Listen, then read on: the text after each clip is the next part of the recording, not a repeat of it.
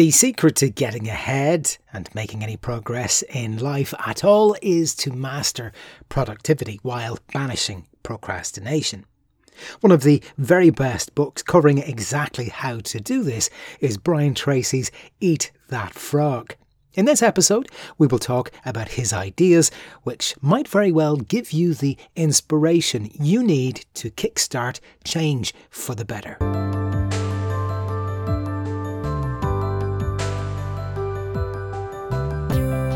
Hey there, Matthew Norrie here, the host of the Happy Habit podcast, talking all manner of health and well-being topics every Monday and Thursday with listeners in almost 100 countries now and over 125 episodes so far.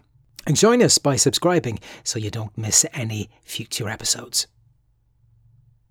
Okay, so if you are in a rut looking for inspiration to kickstart your motivation, your productivity, and the resulting progress, Eat That Frog is the book for you.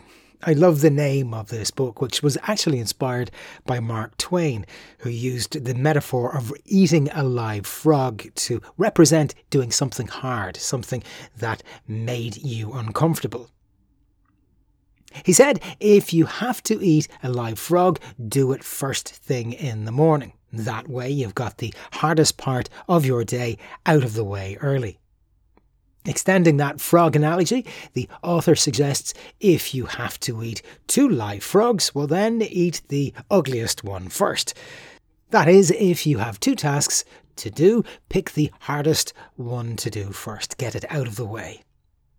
The author also suggests not staring at the frog too long before you pop it in your mouth. In other words, get down to tackling that unpleasant task and you'll be well on your way to mastering your day.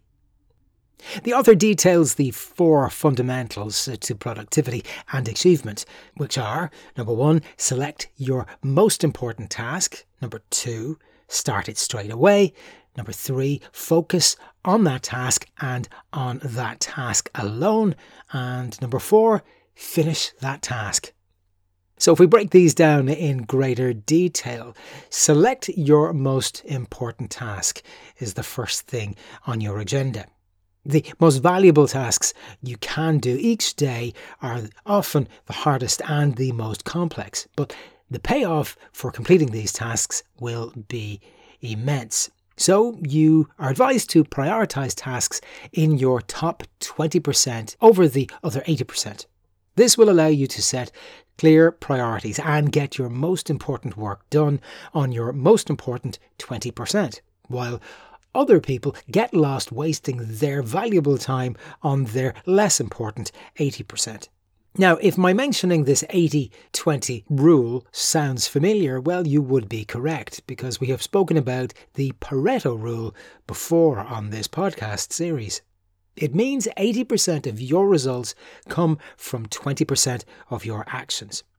And here's a classic example people generally wear 20% of their wardrobe 80% of the time.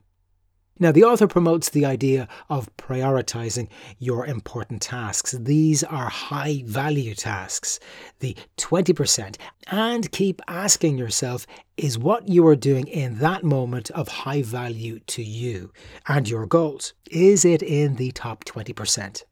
Secondly, the author suggests to start straight away. Yes, start your hard task immediately do not give yourself the time or the opportunity to talk yourself out of it. I liken this to that period when your alarm has gone off first thing in the morning and awoken you from your slumber.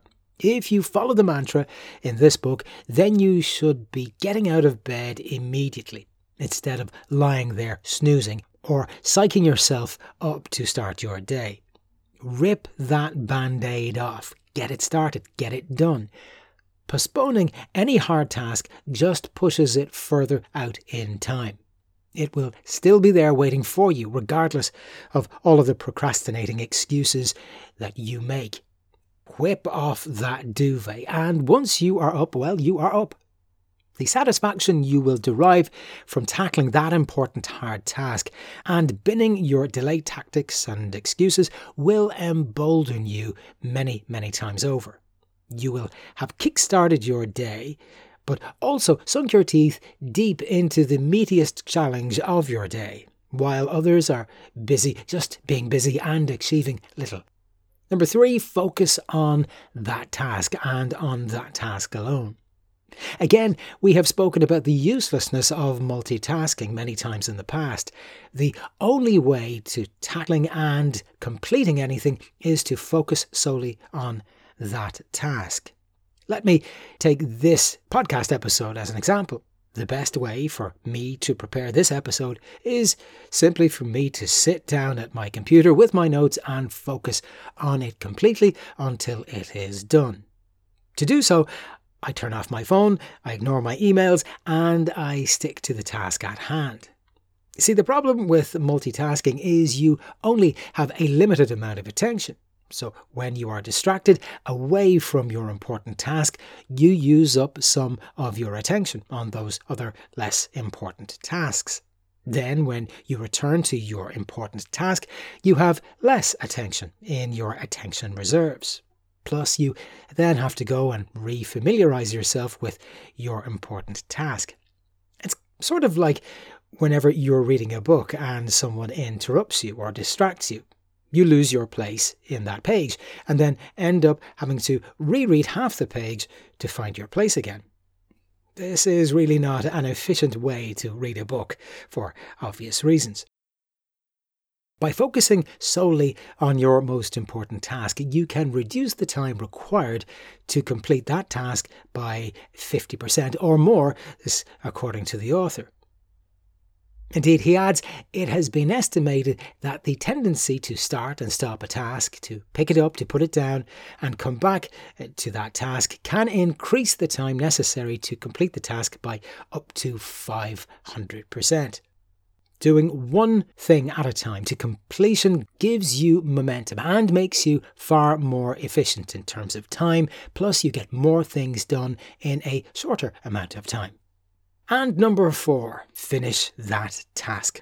Yes, discipline yourself to finish completely what you have resolved to start. This is the mantra of the author, which is shared by successful achievers. Why so strict, you ask? Well, the brain has difficulty dealing with loose ends. We like resolutions. We don't like things hanging over us. It's called the Zeigarnik effect. It actually stresses us out. Now, finishing tasks, especially challenging tasks that we have started, is itself an added challenge. Say it's a nice day outside, or we didn't sleep very well, and we're saying to ourselves, I deserve a break, etc.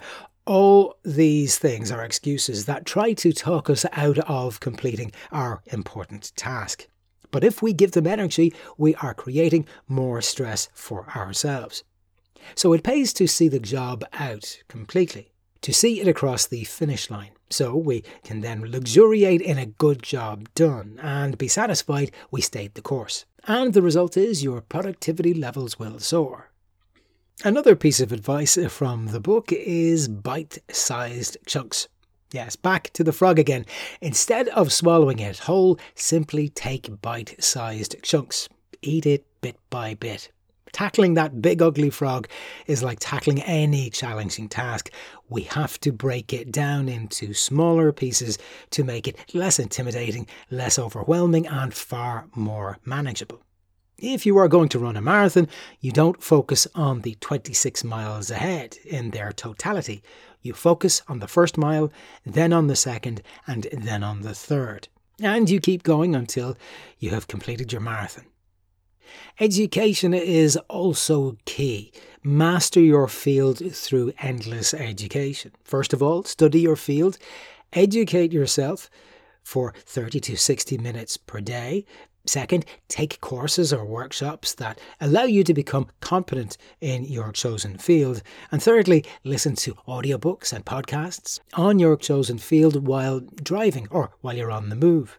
Use this travelling time, which otherwise would be spent wasted. Success is predictable, but so is failure. Yes, the author references cause and effect to illustrate his point. For every cause, there is an effect actions followed by reactions. Neither success nor failure are in any way accidental. Repeated actions bring success or failure to fruition. By extension, if you mirror what successful people do, it stands to sense you will achieve similar results. Action followed by results. Learn from the best. And the author suggests copying from the best. Well, thank you for listening to this edition of the Happy Habit Podcast. Until next time, stay happy.